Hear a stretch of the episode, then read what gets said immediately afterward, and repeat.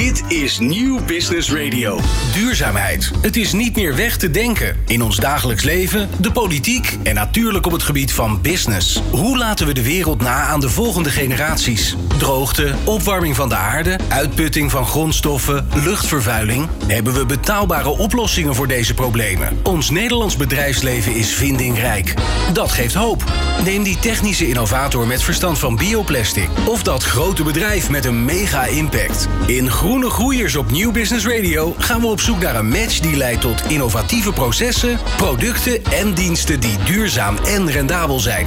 We doen dat met het gelijknamige ondernemersnetwerk van VNO-NCW, waarin ondernemers duurzaamheidsuitdagingen aangaan. In dit radioprogramma hoor je de uitdagingen van ondernemers, de duurzame oplossingen, de inspiratie en dus de match of niet. Groene Groeiers. Met Glenn van der Burg. Groene Groeiers wordt in samenwerking gemaakt met provincie Zuid-Holland. Meer dan 50.000 enorme schepen bevaren de wereldzeeën voor het transport van zo'n beetje alles wat er om ons heen is. Met die schepen komen er ook enorme duurzaamheidsuitdagingen. Van de brandstof eh, tot de, de overboord geslagen containers die we onlangs nog eh, langs zagen komen op onze mooie eilanden. In deze aflevering van Groene Groeiers zoomen we in op juist een heel klein onderdeel van het onderhoud van die schepen. Want ja, die schepen zijn natuurlijk mega groot. Er zit van alles nog wat op en in. En welke uitdaging ligt er eigenlijk? Daar gaan we achter komen. En hoe kunnen innovatieve ondernemers juist daar een uh, business case van maken. Te gast zijn uh, Ruud Muis van uh, Eigier Marine, Victor Vreken van Black Bear Carbon en Remco van Leeuwen van Newborn Rubber. Maar we gaan zo eerst in gesprek met Jeannette Beaulieu. Zij is gedeputeerde van de provincie Zuid-Holland en daar verantwoordelijk onder meer voor die hele mar maritieme sector. Fijn dat je luistert. De natuur en jouw bedrijf laten groeien? Luister naar Groene Groeiers op Nieuw Business Radio. Jeannette Beaulieu, gedeputeerde van, van provincie Zuid-Holland. Het is niet de eerste keer dat je te gast bent uh, bij uh, Groene Groeiers. Fijn dat je er bent, Jeannette. Goedemorgen. Dankjewel. Goedemorgen. Uh, ja, want jij zit ook nog eens een keer midden in de onderhandeling volgens mij. Hè? Dus het is eigenlijk heel bijzonder dat je nog even tijd voor ons hebt. Ja, en we moeten ook nog een programma voor het landelijk gebied opleveren. Daar ben ik ook verantwoordelijk voor. Dus nou. we hebben genoeg te doen, maar hartstikke leuk om bij jullie te zijn. Want altijd uh, mooie nieuwe initiatieven weer. Hartstikke goed. Hey, ja, uh, de maritieme sector, dat is natuurlijk een enorme sector in, uh, in Zuid-Holland. met ja, zeker natuurlijk de, de haven van Rotterdam. Um, wat is de visie vanuit de provincie op, ja, op de circu het circulair maken van die hele maritieme sector? Want dat is nog wel een uitdaging. Nou, dat is zeker een uitdaging. Kijk, we hebben natuurlijk als provincie de ambitie om in 2050 de landelijke lijn uh, 100% circulair te zijn. Uh, en bij onze rol zit ook vooral in uh, nou, onderzoeken doen, koplopende bedrijven te koppelen aan, aan bestaande bedrijven, kennisinstellingen, et cetera. En als je dan inderdaad naar het maritieme sector kijkt, dat is een enorme grote industrie in onze provincie en in de haven. Uh, en dat is natuurlijk hartstikke mooi. En dat biedt namelijk ruimte voor kansen. en wij denken dat er nog best wel veel in de maritieme cluster gedaan kan worden aan circulariteit. Ja, dat lijkt me ook, ja. Um, um, het gevaar is altijd dat, je, dat het zo groot is dat, dat we in algemeenheden gaan vervallen. kan je een paar specifieke circulaire vraagstukken noemen die spelen in die maritieme sector? Ja, zeker. We hebben net recent een onderzoek laten doen door Maritime Sisters en Blue City. Uh, die hebben het maritiem cluster nog eens even goed doorgelicht. En het blijkt dat er nou ja, een aantal hoofdpunten uitkomen. Kijk, we zien dat er veel meer gedaan kan worden aan het verlengen en van levensduur verlengend bestaande schepen. Dus ja, heel veel ook in de retrofitting om naar groenere schepen te gaan, maar dan wel gebruik te maken van de casco's.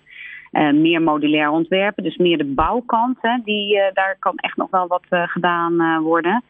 tegelijkertijd zien en, we ook. Als je net bedoel je dan het, het, gewoon anders bouwen van schepen, zodat ze ook makkelijker. Hè, want ja, je, je zult nu iets met, met de motoren wellicht moeten doen of andere ja. onderdelen die je moet vervangen. Maar eigenlijk moet je daarbij het ontwerp van het schip al rekening mee houden. Ja, eigenlijk wel. Hè. En dat, dat vragen we natuurlijk bij andere sectoren ook. Maar hier is het ook zeker uh, nog iets wat veel beter benut kan worden. Zodat je op een slimme manier onderdelen weer kan hergebruiken.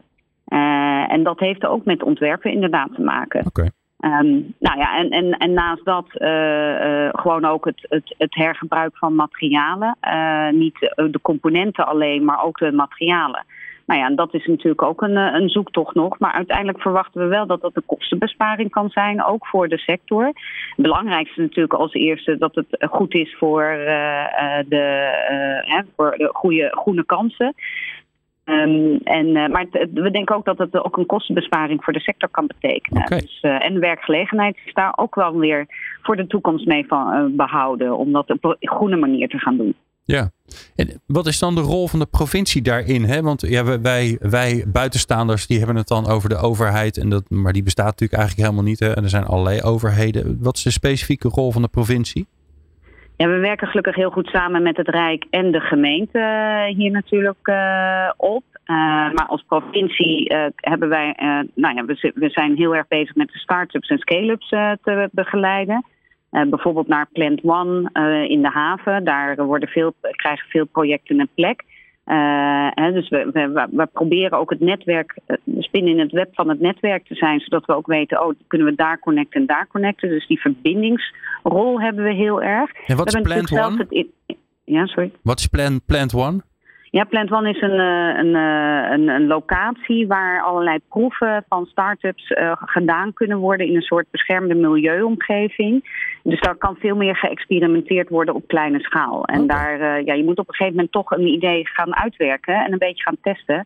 En dat kan bijvoorbeeld op Plant One. Okay. Uh, we doen natuurlijk ook veel met onze Innovation Quarter, waar wij ook aandeelhouder in zijn. En we hebben daar natuurlijk ook gelden opgericht die uh, bijvoorbeeld uit Europa komen, ook juist om dit soort projecten te stimuleren. En tegelijkertijd proberen we ook echt een programma te maken met elkaar, dus met alle partners. Dat, wordt dan inderdaad de verzamelnaam overheden, maar ook kennisinstellingen. We hebben er veel hier in onze provincie natuurlijk. En uh, ook heel erg op maritiem cluster gericht, dus dat is heel erg mooi.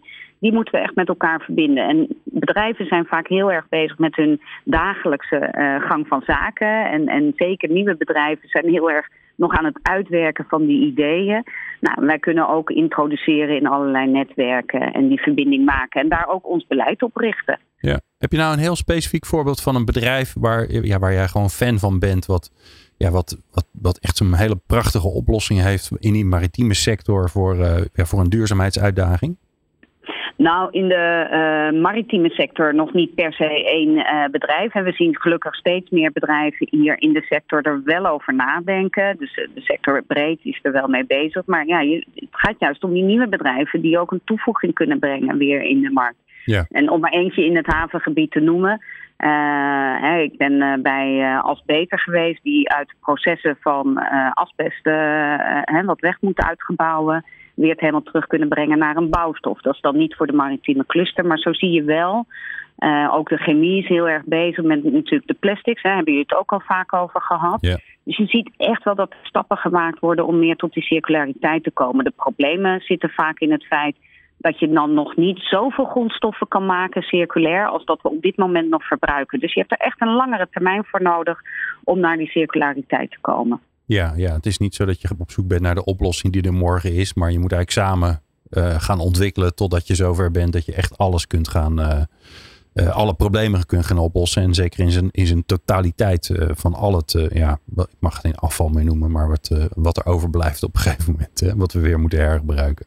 Ja, nou en dat is, dat, uh, dat, en dat is natuurlijk, uh, zolang wij ook nog allerlei nieuwe producten vragen uh, en die vraag nog steeds groter is dan wat er gerecycled wordt, is er, is er nog een, ja, zijn, zijn dat dingen die we natuurlijk niet in één keer kunnen zeggen, nou het moet 100% circulair, want dat red je dan gewoon nog niet. Nee. Het blijft nog een zoektocht. nou, we hebben ook wel, we hebben er ook wel mooie challenges op zitten. Hè, van wat, wat kan je nou doen en wat kan je nou bereiken. Uh, op, op gewoon een aantal vraagstukken. Uh, nou, en, zo hebben we bijvoorbeeld in de chemische recycling. Hoe kan je nou uh, daar een verbeterde technologie doen? Daar hebben we ook een challenge op gedaan. En je noemde net een voorbeeld. En het schiet me te binnen dat DOPS Recycling daar bijvoorbeeld een prijswinnaar is geweest. Dus dat zijn allemaal nieuwe bedrijven die erop komen. En ik hoop dat ze bij jullie in de uitzending uh, ook weer uh, mooie nieuwe voorbeelden hebben volgens mij. Ja, daar gaan we ons best voor doen. Wat, wat zou je oproep zijn, uh, Jeannette, voor ondernemers die luisteren en die plannen hebben, hebben of misschien bezig zijn met nieuwe technologieën om ze te verleiden om ja, zich toch wat meer te gaan verdiepen in de maritieme sector? Nou, dat, het, het zit vaak op grondstoffen. Hè? Dus op het moment dat je met een product bezig bent, kijk, kijk verder dan misschien in de sector waar je erover begonnen bent over na te denken. Want misschien zit het ook wel in andere sectoren. Uh, we hebben wel eens gezegd, de componenten van luchtvaart en maritiem liggen ook dicht bij elkaar. Dus als je nou met luchtvaart bezig bent, misschien kan je dan ook eens een blik werpen. Past dit ook in het maritiem cluster? Of en zo kan je dat natuurlijk met bredere sectoren eh, doen. Dus uh, we snappen dat het altijd uit een vraagstuk komt waar je op dat moment mee bezig bent. Maar soms moet je even een stapje naar een crossover naar een andere sector maken om te kijken, oh maar zo kunnen we het misschien uh, ook voor die sector bruikbaar maken. Oké. Nou, hartstikke goed. Dankjewel, Jeannette, dat je even in de uitzending kon komen. En ja, veel succes met de verdere onderhandelingen. Dankjewel. Dankjewel. We praten zo eh, verder in de studio met uh, Ruud Muis, eh, Victor Vreken en Remco van Leeuwen over dat hele specifieke onderdeel van, van schepen in dit geval, waar we een oplossing voor gaan zoeken. En dat, dat hoor je zo. Minder kosten en minder CO2. Groene Groeiers inspireert en matcht. Elke tweede vrijdag van de maand tussen 11 en 12 uur op Nieuw Business Radio. Ook terug te beluisteren als podcast. We praten over uh, de maritieme sector. Ja, dus dan ga je een uurtje praten over de maritieme sector. Dat is natuurlijk eigenlijk niet te doen. Daarom hebben wij er eigenlijk voor gekozen om lekker in te zoomen op iets heel specifieks. Ja, hoe kun je nou die maritieme sector circulair gaan maken? Nou, stel je maar die enorme, enorme containerschepen en uh, alle andere zeeschepen voor. Nou, er zit natuurlijk van alles en nog wat op en in. Um, en we hebben Ruud Muis uitgenodigd van uh, Egier Marine. Um, ja, Ruud, wat doen jullie? Wij zijn een, eh, een servicebedrijf op het gebied van, uh, in dit geval waar het hier over gaat, schroefwasafdichtingen. Maar wij doen eigenlijk alles mechanische uh, onderhoud aan de onder, de waterlijn. Dus als een schip in een dok gaat, normaal gesproken om de zoveel jaar. Dan komen wij erbij om reparaties uit te voeren om het weer klaar te maken voor de volgende periode. Oké, okay. en schroefas. Ik, ik stel me dat even simpel voor. Een bootje, maar daar komt uiteindelijk komt daar een, een as uit en er zit een grote schroef aan waardoor die vooruit gaat. Maar dat zijn natuurlijk enorme dingen bij die zeeschepen. Ja, zo'n schroef die kan wel tot, uh, tot 10 eh, meter plus uh, in diameter zijn. die assen, waar die zeg maar verbonden is met, met de voortstuur, die zijn tot ja, 1 meter, 1 meter 10 diameter massief staal. Dus dat zijn wow. grote dingen. Maar je hebt ook veel kleinere hoor, maar tot die mate gaat het. Oké, en die, ja, dan moet je natuurlijk zorgen dat het water niet naar binnen komt. En de olie niet naar buiten. Oké, want aan de ene kant zit olie. Ja, die as die heeft uh, lagering nodig om uh, ondersteund te kunnen worden. Daar heeft hij een oliebad voor nodig over het algemeen. Er zijn ook systemen waarbij je met water smeert of met, met vet. Maar het, het gros is, is oliesmering met witmetalen glijlagers. En het oliebad moet in stand gehouden worden. Nou ja, die as die draait, dat schip relatief staat natuurlijk stil, hè, de rest van het schip. Dus daar moet een, een, een dynamische afdichting voor bedacht worden, zodat inderdaad het water buiten blijft en de olie binnen. Ja, nou, dat zijn allebei. Uh, zeewater is best, uh, best een pittig goedje. Hè? Het is niet voor niks dat, uh, dat er allerlei spullen ook op de buitenkant van de romp gesmeerd moeten worden. En, maar, maar, die olie is natuurlijk ook een pittig goedje. Dus wat, wat stelt dat voor eisen aan het materiaal wat je dan gebruikt? Nou ja, de, de grootste dingen zijn eigenlijk temperatuur. En temperatuur is rechtstreeks verbonden aan omtreksnelheid, dus de toerental van as. En de druk. Kijk, bij die hele grote schepen waar ik het net over had, heb je soms een as die zit wel uh, eh, 20 meter onder water. Oké. Dus er staat gewoon twee, bar, twee bar bovenop. Ik wou het zeggen, ja. als je gedoken hebt, dan weet je dan dat je, daar wel even rekening mee moet houden. Ja. Dus temperatuur is heel erg belangrijk en uh, chemische resistentie ook. Uh, nou, olie en minerale olie, dat, dat, dat, hebben we wel redelijk onder controle. Maar terecht hebben we sinds 2013 de eis dat alles waar een direct contact kan zijn tussen olie en water, dat dat uh, uh, biologisch afbreekbare oliën moeten zijn. Die hebben heel veel voordelen, maar een van de nadelen is ook als er een beetje water bij komt, creëert dat allerlei zuren. Dus die chemische resistentie wordt ook steeds belangrijker. Aha. Nou, gaat dat een aardige tijd mee? Wanneer moet dat vervangen worden? Hoe lang gaat dat mee ongeveer? Nou, gemiddeld tegenwoordig schepen één keer in de vijf jaar verplicht uh, droog in een, in een dok. Er worden allerlei keuringen gedaan. Uh, als schepen ouder zijn, ouder dan 15 jaar, dan wordt het gemiddeld één keer in de drie jaar. En dan heb je nog bepaalde type schepen. Passagiersschepen moeten wat vaker. Maar uh, grofweg één, één, keer in de vijf jaar. Oké, en die afdichtingen, moeten die dan altijd vervangen worden? Ja, dat ligt een beetje aan de keurende instantie. Kijk, je, maar elke zichzelf een beetje serieus nemende scheepseigenaar, die zal in ieder geval, er zit een, aan de buitenkant een afdichting, maar er zit er ook eentje in de machinekamer. Die machinekamer kunnen we altijd bij. Maar die buitenste afdichting tussen de schroef en het schip, die, uh, die zal normaal gesproken altijd onderhoud krijgen als je een beetje. je wil niet het risico lopen dat je met een, uh, een schip met uh, eh, 20.000 containers onverwacht droog moet. Even los van de kosten. Het moet maar een dok beschikbaar zijn. Die kunnen niet overal terecht. Dus, Want op het eh, moment dat die afdichting niet meer werkt, dan moet, je, dan moet het schip uit het water.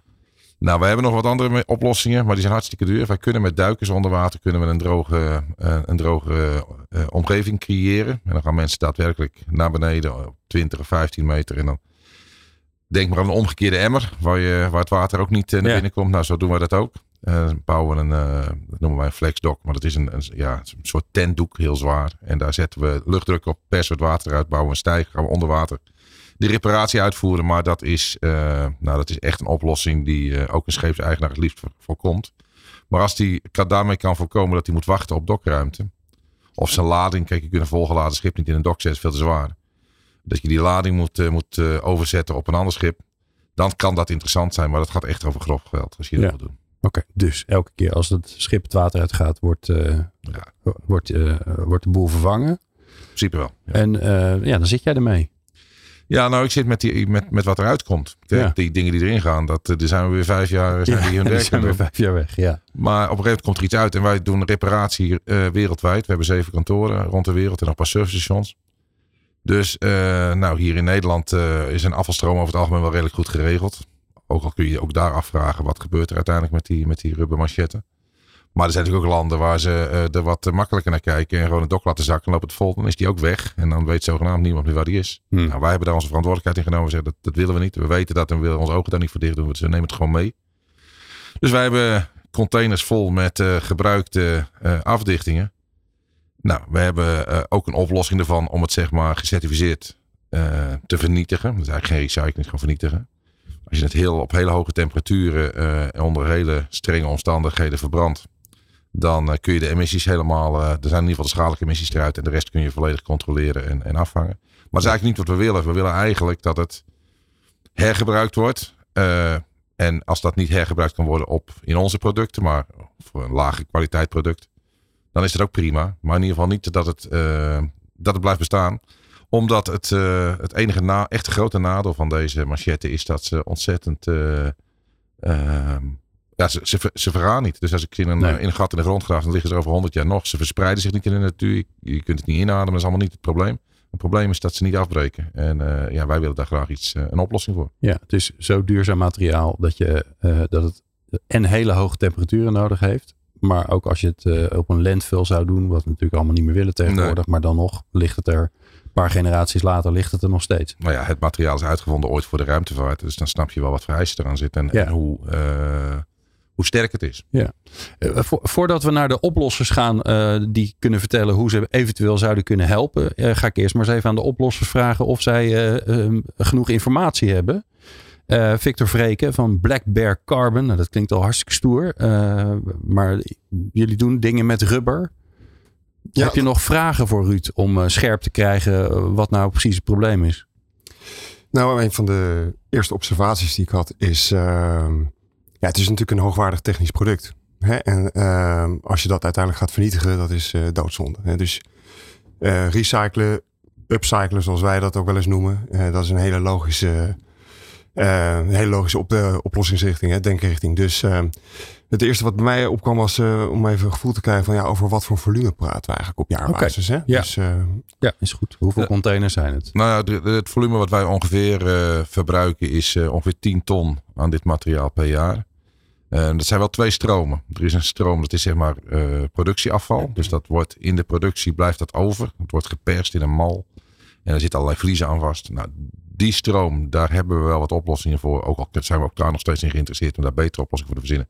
Maar dat kunnen we eigenlijk eh, bijmengen bij nieuwe productie. Dus dat, dat houdt zijn eh, standaard. En we hebben die afdichtingen die uit eh, de operatie komen. Die gewoon in een schip vijf jaar hebben gewerkt.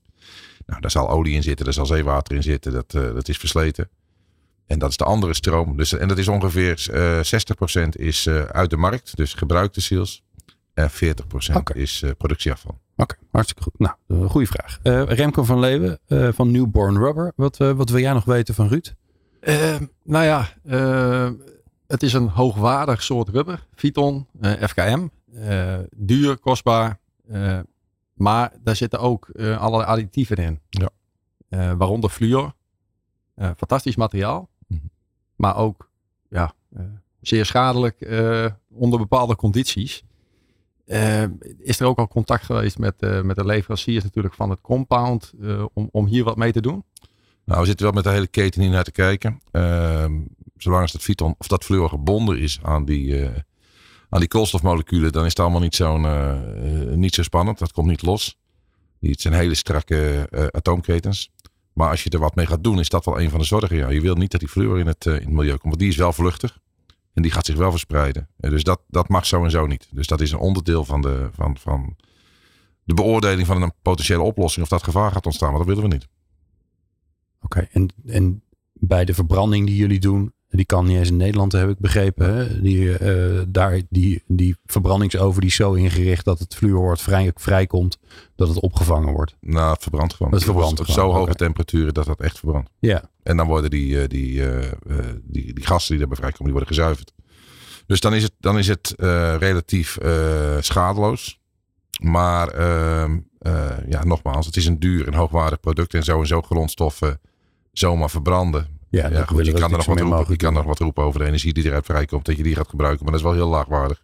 Ja. Dus eh, daar willen wij vanaf. Ja, ik, pingpong gewoon een beetje gezellig heen en weer. Victor, nog, nog meer dingen die je bij je opschiet dat je denkt, hm, ja, dat wil ik eigenlijk wel weten.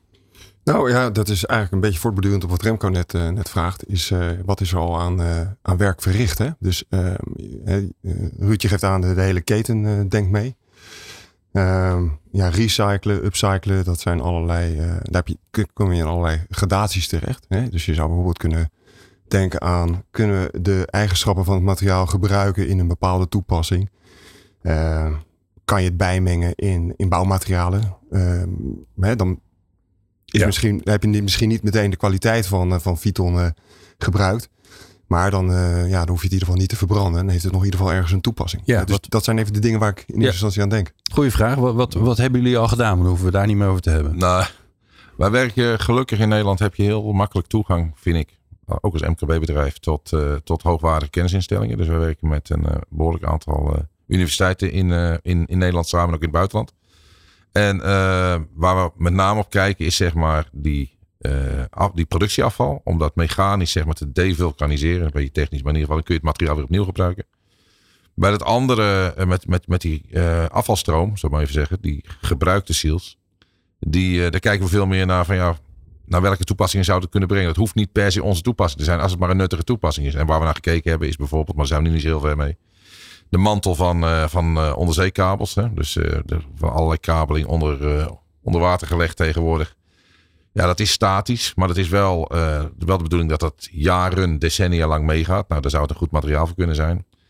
Eh, een iets minder goede toepassing, dat, eh, iedereen noemt dat altijd, dat zijn die, eh, die tegels, die stoeptegels onder kinderspeelgoed.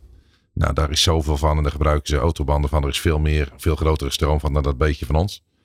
Ehm, maar er is ook wel gekeken of je het inderdaad als vulmateriaal kunt gebruiken. Of, er zijn wel een aantal, aantal richtingen onderzocht, maar niet echt. ehm, kijk, Ja. het basisproces is hoe maken we er een materiaal van waar iemand wat mee kan. En eh, daar zou je misschien ook wel bumpers van kunnen maken voor een auto of eh, eh, voor een vangrail. Verzin maar iets. Ehm, dus het hoeft van ons niet per se zo hoogwaardig te blijven als het is. Het moet gewoon weer een nuttige toepassing krijgen. Ja, en, en eh, ik hoor je eigenlijk ook zeggen, we hebben daarin concurrentie van de autobanden. En dat is natuurlijk veel grotere volumes, maar ook jullie, het product wat, dat Viton is een veel hoogwaardiger product eigenlijk. Ja, nou dat is ook zo. Maar goed, ik voel dat niet als concurrentie. Kijk, we hebben gewoon allemaal hetzelfde probleem. We gebruiken materialen. Nou, nieuwe materialen kopen is duur, is niet duurzaam. eh, als het niet nodig is. Dus ehm, kijk, misschien, maar dat weten de heren veel beter. Is het ook helemaal geen probleem om dat basismateriaal van die auto's te vermengen met ons basismateriaal. En kun je daar een, een ander soort toepassing van maken. Ja.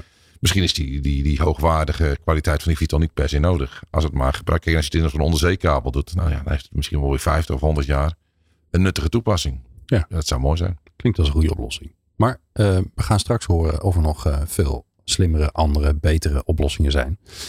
Eh, want dan gaan we met eh, het horen van Victor Vreken van eh, Black Bear Carbon en Remco van Leeuwen van Newborn Rubber, Rubber hoe zij kunnen helpen bij dit duurzaamheidsvraagstuk. En dat hoor je zo. Duurzame kansen pakken. Groene groeiers op Nieuw Business Radio. Met Glenn van der Burg. Ruud Muis van Egeer Marine in de studio. Victor Vreken van Black Bear Carbon en Remco van Leeuwen van Newborn Rubber. Nou, we hebben het vraagstuk van Ruud gehoord. eh, gebruikt Fiton. Eh, manchetten voor, eh, voor de afdichting van, eh, eh, in, de, in de maritieme sector. Hoogwaardig materiaal, maar na vijf jaar wel eh, ja, toe aan iets, aan, aan iets anders. Aan een, aan een nieuwe baan. Andere, andere functie die, die het moet gaan verrichten. Ehm, Remco, bij jou beginnen. Ehm, je hebt dit gehoord. Eh, jullie hebben ook voor de uitzending nog even zitten kletsen met elkaar. Nou, dat, ik snap er al heel snel weinig meer van. Dus dat is een goed teken. Ehm, wat, eh, wat doen jullie? Eh, nou ik ben van Newborn Rubber. Wij zijn een bedrijf 2,5 jaar geleden ja, eigenlijk opgericht. Hebben een patent van de Rijksuniversiteit Groningen overgenomen. Daar hebben ze een fantastisch procedé ja, ontwikkeld, bedacht om rubber hoogwaardig te recyclen. Eh, misschien voor de leken onder ons, eh, rubber kennen we allemaal eh, in grote getalen. Ja, komt de- uit een boom, hè? Rubberboom. Toch? Onder andere, onder andere. maar het wordt ook van aardolie gemaakt. Het Ja. gros eigenlijk. Ja, daar was ik al bang voor. Ja. Dus ehm, eh, de, de, de syn- dat zijn de synthetische rubbers en we hebben de natuurrubbers. Rubber kennen we voornamelijk van de banden onder onze auto, fietsen, vrachtauto's. Dat zijn ook de grootste bulten die aan afval weer terugkomen. Eh, rubber is natuurlijk fantastisch vanwege zijn eh, nou ja, eh, slijtvastheid, eh, grip wat je met banden ermee hebt. Ehm, ja, eh, comfort. Eh, het nadeel van rubber is, is op het moment dat er eh, eh, een, stap in het proces dat heet vulkaniseren, eh, dat het gevulkaniseerd is, worden er allerlei eh, vernettingen vinden er plaats. Dat zijn eh, zwavelverbindingen. En die maken dat de rubber niet meer vervormbaar is, maar zijn vorm behoudt. En, en dat is nou juist het lastige voor recycling. Je moet die vernetting moet je verbreken. En nou, wat wij met ons eh, ja, patent doen, is eh, op een zo hoogwaardig mogelijke manier eh, die vernetting verbreken met zo min mogelijk degradatie, kwaliteitsverlies van het rubber. Mhm. Ehm, ja, en de devulkanisatietechnieken bestaan al, al tientallen jaren, alleen die waren of veel te kostbaar, dus eh, commercieel eh, ja, niet interessant, of het materiaal degradeerde naar een niveau dat niemand er wat meer mee kon. En dat willen we natuurlijk niet. Hè? dat Dan- willen we want dan niet. zijn we niet circulair bezig. Nee. Nee, nee, nee. Dus wij, eh, wij zijn nu eh, in de fase dat wij een eh, pilotfabriek aan het bouwen zijn voor nou ja, rond de 1500 ton per jaar in het wonderschone Grote Gast, helemaal boven in Nederland. Ehm, daar zijn wij ja, op dit moment druk mee bezig en hopen daar nou ja, half in de, in de zomervakantie eigenlijk mee, mee gereed te zijn. 1500 ton. En Volgens mij, eh, ik zit even snel te rekenen. Je had 4000 ton volgens mij, toch? Van het, van het, van het restmateriaal alleen al. Nee, nog minder joh. Nog minder? Vier ton. mag Oh, ik- 4 ton. Van het, van het schone Oh. restmateriaal. En dan, Oh eh, joh. Dus daar kan makkelijk bij. Dat is Ja. geen probleem. Nou. nou, we kunnen naar huis. Qua volume geen probleem. Oh. Eh, jammer genoeg zitten bij elk rubber eh, vraagstuk eh, ja, heel wat uitdagingen. En er zijn heel veel soorten rubbers. Phyton is natuurlijk eh, een van de hoogwaardigste rubbers die er is. Eh, de bestanddelen daarvan maken het ook weer lastiger.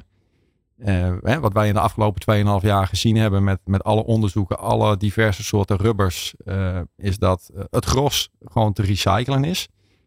Maar er ook een aantal zijn waar je gewoon extra voorzichtig mee moet zijn. Of waar zulke componenten in gemengd zijn. Eh, dat ze via ons procedé niet op een veilige manier te recyclen zijn. En eh, wat bedoel ik met niet veilig? Daar komen zulke gassen bij vrij. Dat het voor de medewerkers en ook eh, ja, qua filtratieuitstoot eh, ja, niet te verwerken valt. Oké. Dus in dit geval, het, bijvoorbeeld het fluor waar we het al over, hebben gehad, dat gaat waarschijnlijk vrijkomen. Zou, zou kunnen. Ja. Kijk, wij hebben natuurlijk ook een, een eigen laboratorium. ehm, waarin wij allerlei testen doen onder nou ja, veilige condities. En daar kunnen wij kleine batches, dan praat je over eh 10, 20 kilo, eh, testen, onderzoeken. eh, met zo min mogelijk risico op nou ja, het vrijkomen van gevaarlijke stoffen. Ja. In ieder geval voor de, voor de omgeving en de mensen.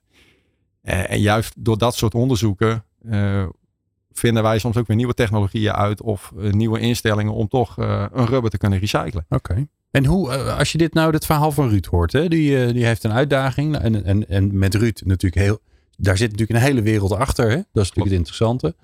Eh, want hij is, niet, hij is niet de enige die Fiton gebruikt. Eh, wat denk je dan? Waar, waar zou je Ruud bij kunnen helpen? Ja, de eerste stap voor ons is altijd zoveel mogelijk informatie verzamelen over de stoffen. in dit geval Phyton. Eh, dus in de basis, waar bestaat het uit? Wat zijn de bestanddelen?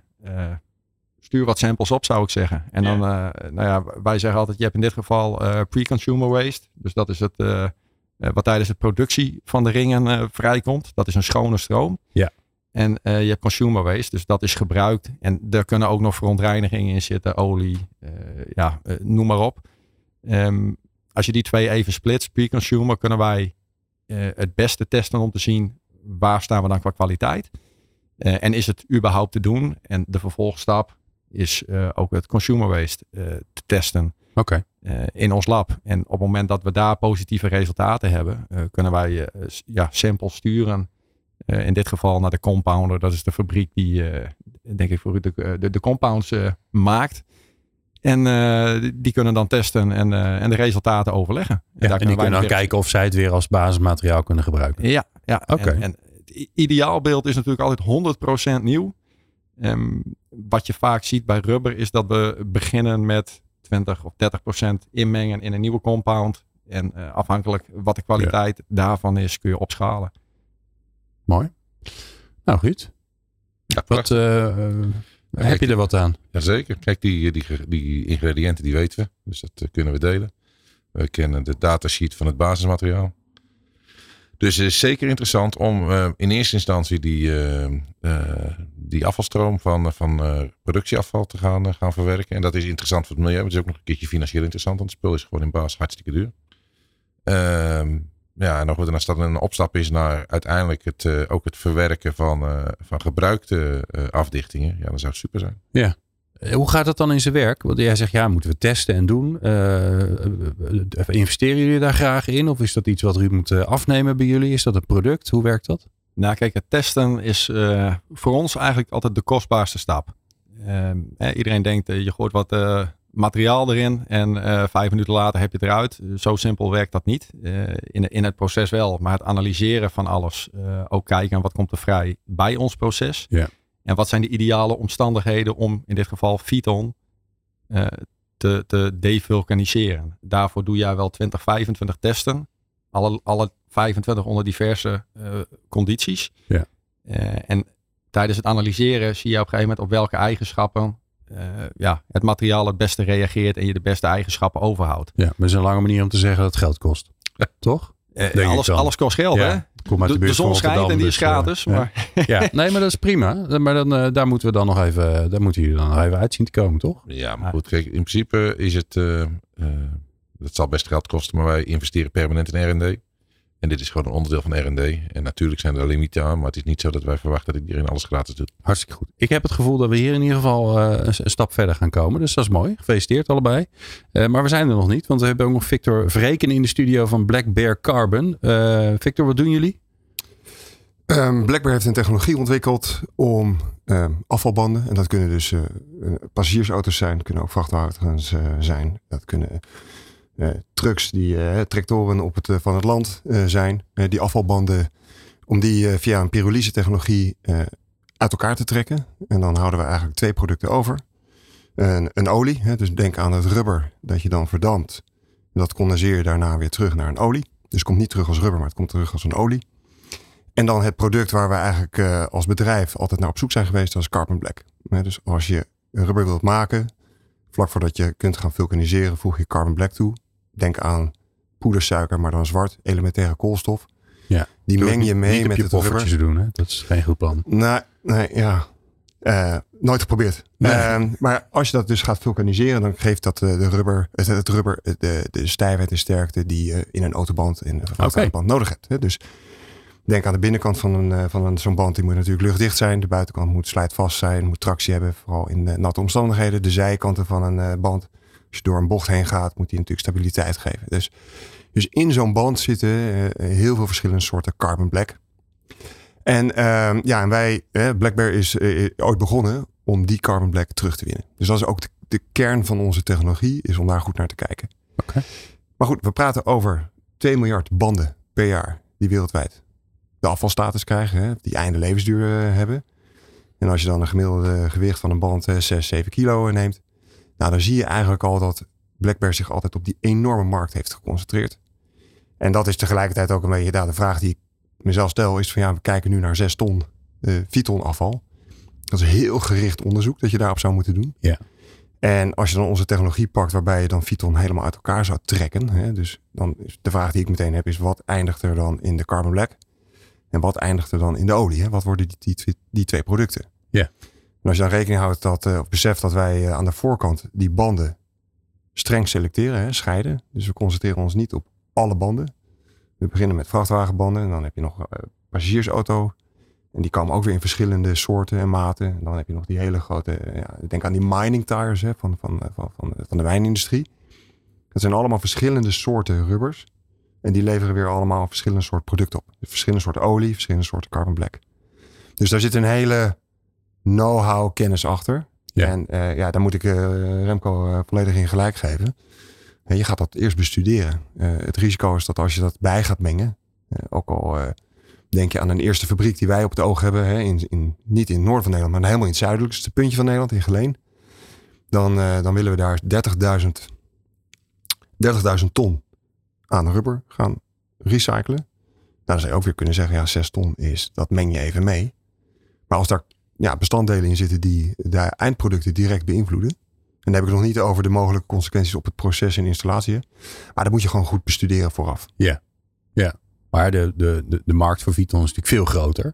Ja, Ja, zeker. Dus, uh, en het is zo'n hoogwaardig product dat er, uh, dat Nou, dat er misschien ook wel mooie dingen uitkomen. Dus wat, wat, wat zijn de kansen die je ziet? Nou, de kansen die ik zie is, uh, um, ja, je moet eigenlijk in die, uh, in die recycling zou je dus verschillende gradaties hebben. Dus directe terugverwerken. Je zou het kunnen devulkaniseren. Hè? Dat is wat, wat Remco doet. Wij kunnen het uh, pyrolyseren. Dat is weer een, een, een, iets verdere stap om het helemaal uit elkaar te trekken. En dat moet je gewoon denk ik allemaal naast elkaar zetten en bestuderen.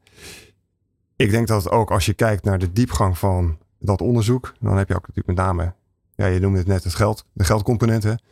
Ik denk eigenlijk vooral aan tijd. Ja, de doorlooptijd om tot een oplossing te komen. Hoe verder en hoe dieper je gaat, des te langer dat duurt. Ja. Wij, wij, wij, ik denk dat met de pyrolyse technologie, wij, wij krijgen natuurlijk geen Viton terug. Wij maken een, een olie. Die kan je chemisch recyclen hè, door de grote partijen in de, in de olieraffinage. En dan uiteindelijk kom je weer in een, in, in een rubberapplicatie terecht. Dat zou heel goed kunnen. Hè. Je kan ook bouwstenen voor de chemische industrie uh, aandenken. Dus het komt dan niet terug als Viton. Ja. En dat is eigenlijk. Ik hoor je eigenlijk zeggen, jammer. ja, je verliest eigenlijk uh, waarde. Ja, ja, Ja. en dat vind ik eigenlijk zelf hè, als, als, als, als techneut, om het maar zo te zeggen. Maar wel ook als, als, als zakenman dan in die zin. Vind ik dat gewoon zonde. Hè? Dus uh, je wil gewoon graag die waarde die in dat afvalproduct, hè, het is een afvalstroom. Maar er zit heel veel waarde nog in. Ja, ik zou altijd uh, voor kiezen om die zoveel mogelijk te proberen te behouden. Dus het, het pyrolyseren zie ik echt als een, een eindstap waarin je het dus echt helemaal uit elkaar trekt. Ja. ja. Ja, het is eigenlijk de stap die je doet voordat je gaat verbranden. Als de, uh, hè, want, zolang je niet, want ik, ik kan me ook voorstellen dat er een hoop energie in gaat zitten om het te doen. Ja, ja, dat, ja dat, dat hangt er een beetje vanaf. Daarvoor moet je die routes eigenlijk naast elkaar zetten. Ja, ja. En, uh, ja. en ja, ik denk dat, uh, en dat is denk ik wat, wat Ruud uh, aangeeft, en, en, en dat doen wij ook. En we zijn een scale-up. We, we, we weten heel goed waar we ons op kunnen concentreren. En voor de rest zoeken we samenwerkingsverbanden partnerships. Want ja. je kan dit niet alleen. Hè? Dus je moet uh, veel partijen aan je binden. Nou ja, de hele academische wereld uh, heeft Ruud al uh, benaderd, begrijp ik. Nou, daar, daar, daar ontstaat heel veel. Nou, de volgende stap is inderdaad gewoon partijen aan je binden die met dezelfde problemen zitten. Of die daar een belang bij hebben. En vervolgens kan je, kom je ja, tot een groep die echt hier de schouders onder gaat zetten. En dan, dan krijg je dingen wel in beweging. Ja. ja. Ruud, als je dit zo hoort, ja, het eerste wat mij eigenlijk uh, uh, opkomt is van, nou oké, okay, het, het, het, proces wat, uh, wat Remco doet is zeker geschikt, lijkt mij als niet-specialist. Om dat devulkaniseren van die, van die productieafval, te, de, en dat heeft een directe financiële component voor ons, hè, want het zorgt dat we minder moeten, nieuw basismateriaal moeten inkopen. Dus dat lijkt me heel interessant. Aan de andere kant, die technologie hebben we nog niet voor per se voor die, voor die afvalstroom. En als dit second best is, uh, die pyrolyse uh, oplossing voor de gebruikte seals, dan is dat zeker het waar. Dus ik vind het eigenlijk allebei wel heel interessant. Ja, nou dan heb ik het gevoel dat wij gewoon twee hartstikke leuke matches hebben opgeleverd. Um, dus, um, en los daarvan kennen jullie natuurlijk ook nog allerlei andere bedrijven. En uh, dat is natuurlijk het interessante van uh, als je mensen aan elkaar plakt. Wij gaan er overigens voor zorgen dat jullie elkaar goed kunnen vinden. Dus dat komt helemaal goed. Maar wat, we, wat ik ook nog aan jullie ga vragen is om met z'n drieën een ander bedrijf te helpen. Die hebben we namelijk ingeblikt in de studio zitten. Ehm, het wilde idee noemen we dat altijd mooi. Is het bedrijf Reefy. Dat klinkt eigenlijk altijd gezellig. Het zou ook gewoon een uh, surfmerk kunnen zijn. En ehm, een van de uh, mensen die daar werkt, Leon He Heens. Leon Heens, ja, ik, ik, weet niet of ik nou het Nederlands of het Engels moet uitspreken. Dus doe het gewoon allebei. Die uh, vertelt uh, wat hij doet. En dan de vraag aan jullie is: hoe zou je Reefy kunnen helpen? Dus luister gezellig mee. Het wilde idee van. Leon Heens, ik ben uh, marinebioloog en co-founder van Reefy, waar wij coastal engineering en ecologie combineren om klimaatbestendige en natuurinclusieve oplossingen voor kustverdediging te ontwikkelen. En dit is hard nodig, want door de klimaatverandering en stijgende zeespiegel zien we kusterosie op een schaal van nooit tevoren over de hele wereld. En de huidige oplossingen die voldoen niet meer. Aan de ene kant hebben we traditionele golfbrekers van steen of beton... Uh, die een negatieve impact hebben op de natuur... en ook uh, slechte waterkwaliteit creëren door een harde barrière te vormen. En aan de andere kant zijn er kunstmatige riffen... die voor de natuur zijn ontwikkeld... maar niet stabiel zijn in stormen en niet functioneren als een golfbreker. Maar bij Reefy hebben wij een systeem bedacht van gigantische Lego-achtige blokken... die we onder water in elkaar zetten als stabiele structuur om de golf te breken, maar ook als habitat voor de biodiversiteit. Kijk, daar worden we nou blij van, hè? dat soort ondernemers. Dat je, dat je ziet het al voor je gewoon, hè? van die, van die Lego-blokken zitten allemaal gaten in, daar kunnen de visjes mooi doorheen zwemmen. En je bent, we zijn ook nog de kust aan het beschermen. Nou, wat wil je nog meer?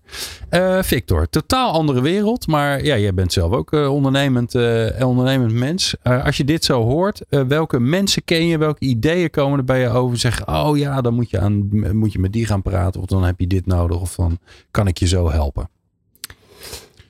Ja, het is een beetje, denk ik, bepaald door de fase waarin wij zelf in zitten. Wij zijn op zoek naar uh, het sluiten van de financiering. Om, dus mijn eerste gedachte gaat er automatisch uit van ja, hoe, hoe zijn ze gefinancierd en welke financiering kunnen ze aantrekken. En dan ga je, denk ik, in eerste instantie zoeken naar de, ja, waar, welke, welke kustgebieden hebben hier veel baat bij. Maar misschien niet alleen maar kustgebieden. Misschien moet je ook aan grote rivieren denken die af en toe overstromen. En hè, daar, de laatste tijd horen we daar natuurlijk ook veel van, veel over.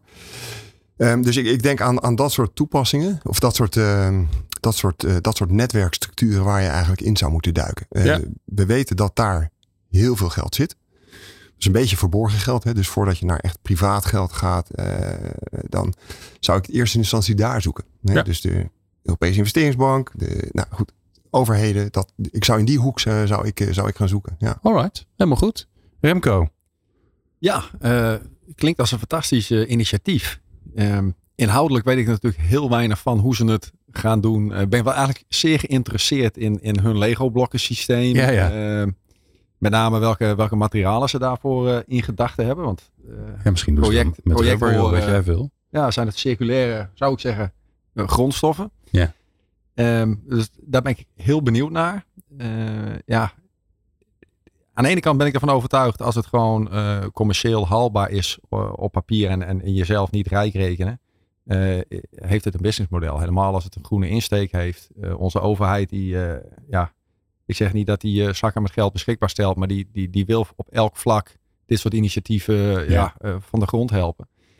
Um, dus, dus ja, als ik bij ons in het noorden kijk, uh, is daar heel veel ruimte en mogelijkheden voor. Wij hebben natuurlijk ook wel heel veel kustlijn. Dus misschien is dat wel de, de uitgelezen kans yeah. om, om te gaan zoeken. Yeah. Voor deze regio weet ik dat wat minder. Maar dat weet Ruud misschien beter. Ehm, dus ja, voor mij houdt het hier even op hoe ik hem uh, kan ja, adviseren. Ja, nee, maar dat is al hartstikke mooi. Ruud, ik moest gelijk aan uh, onder water. Je doet natuurlijk ook wel heel veel onder water. Dus uh, wat, hoe zou je kunnen helpen? Nou ja, kunstmatige riffen is natuurlijk wel een systeem wat al vaker gebruikt wordt. Hè. Dus, later ook wel eens schoongemaakte scheepswrakken, expres zinken op locaties. Maar dit is veel structureler. Wat, ik vind het ook een ontzettend leuk plan. En ik heb diezelfde vraag van welk basismateriaal gebruik je dan voor die, voor die blokken. Want als dat uiteindelijk weer een probleem zou creëren, zou dat jammer zijn natuurlijk. Hè? Dus ik er ja. aan de voorkant goed over nadenken. Maar dat is ongetwijfeld gebeurd. Ja, en de, de, de stakeholders, dat is natuurlijk degene die verantwoordelijk is voor de, voor de, voor de uh, kustverdediging in die zin. Uh, en dat zijn de Rijkswaterstaten en de, en de waterschappen en uh, dat soort partijen. Overheden, denk ik, over het algemeen. Ja. Ehm, maar ik zat ook gelijk nog af te denken aan andere toepassingen. We hebben natuurlijk laatst gezien wat er. eh, ik bedoel, dat weet ik dan toevallig wel. Er ligt onvoorstelbaar veel kabels en, en leidingen en, en nou, van alles op de, op de zeebodem. Dat is een heel eh weerwaar op zich. Nou, we hebben nu recent gezien hoe gevoelig dat is. Hè, dat het ook zeg maar militair en strategisch wordt ingezet. Ik zou me ook kunnen voorstellen dat het heel interessant is om zo'n leiding, die nu eigenlijk vaak gewoon op het zand ligt, of tenminste wat, we- wat, de, wat de bodem dan ook is, maar vaak zand. Om die te gaan beschermen met, met zo'n eh, Lego-blokken systeem. Er gewoon Ah. bovenop te maken. Dan hebben we en een RIF en we hebben een bescherming van zo'n leiding. Eh, maar ik heb geen flauw benul of dat kan. En het andere is, ja, dus de hele Noordzee. Hè, je hoort heel vaak van, nou, ze moeten die windmolens maar op zee zetten. Nou, ik heb nieuws voor je. Daar staan ze al. Echt in gigantische hoeveelheden. En er moet er nog veel meer komen. Daar ontstaan eh, op natuurlijke wijze ook eh, hele biologisch interessante gebieden. Omdat daar niet meer gevist kan worden en niet meer gevaren mag worden. Maar daar zou je misschien met die riffa's wat, wat dichter onder de kust zijn. Zouden ze de, Hm. die combinatie kunnen zoeken. Dus ja, ik zie wel een paar van dat soort dingen. Ja. Maar ik neem aan dat de, de, de open deur die ik intrap, dat je bij Rijkswaterstaat moet zijn, dat ze die al wel eh, Die zelf, ze hopelijk zelf al wel hebben. Ja, als het niet zo eh, is, dan horen we het wel. Dan gaan we wel bij helpen. Heren, ik dank jullie zeer. Ik vond het bijzonder eh, leuk en interessante eh, uitzending. Omdat we juist zo ingezoomd hebben in, op iets wat, nou ja, ogenschijnlijk klein is. Als je het vergelijkt met dat hele grote schip. Maar eh, uiteindelijk grote, grote gevolgen heeft. Eh, dus dankjewel eh Ruud Muis van Egeer Marine. Victor Vreken van Black Bear Carbon. En Remco van Leeuwen van Newborn Rubber. En natuurlijk veel succes met het verder ontwikkelen van jullie bedrijven. Tot zover Groene Groeiers op Nieuw Business Radio. Wil jij jouw netwerk uitbreiden met ondernemers die duurzame uitdagingen aanpakken? Kijk dan voor meer informatie op groenegroeiers.nl. En sluit je aan. Groene Groeiers, het ondernemersnetwerk van VNO-NCW. Groene Groeiers wordt in samenwerking gemaakt met provincie Zuid-Holland.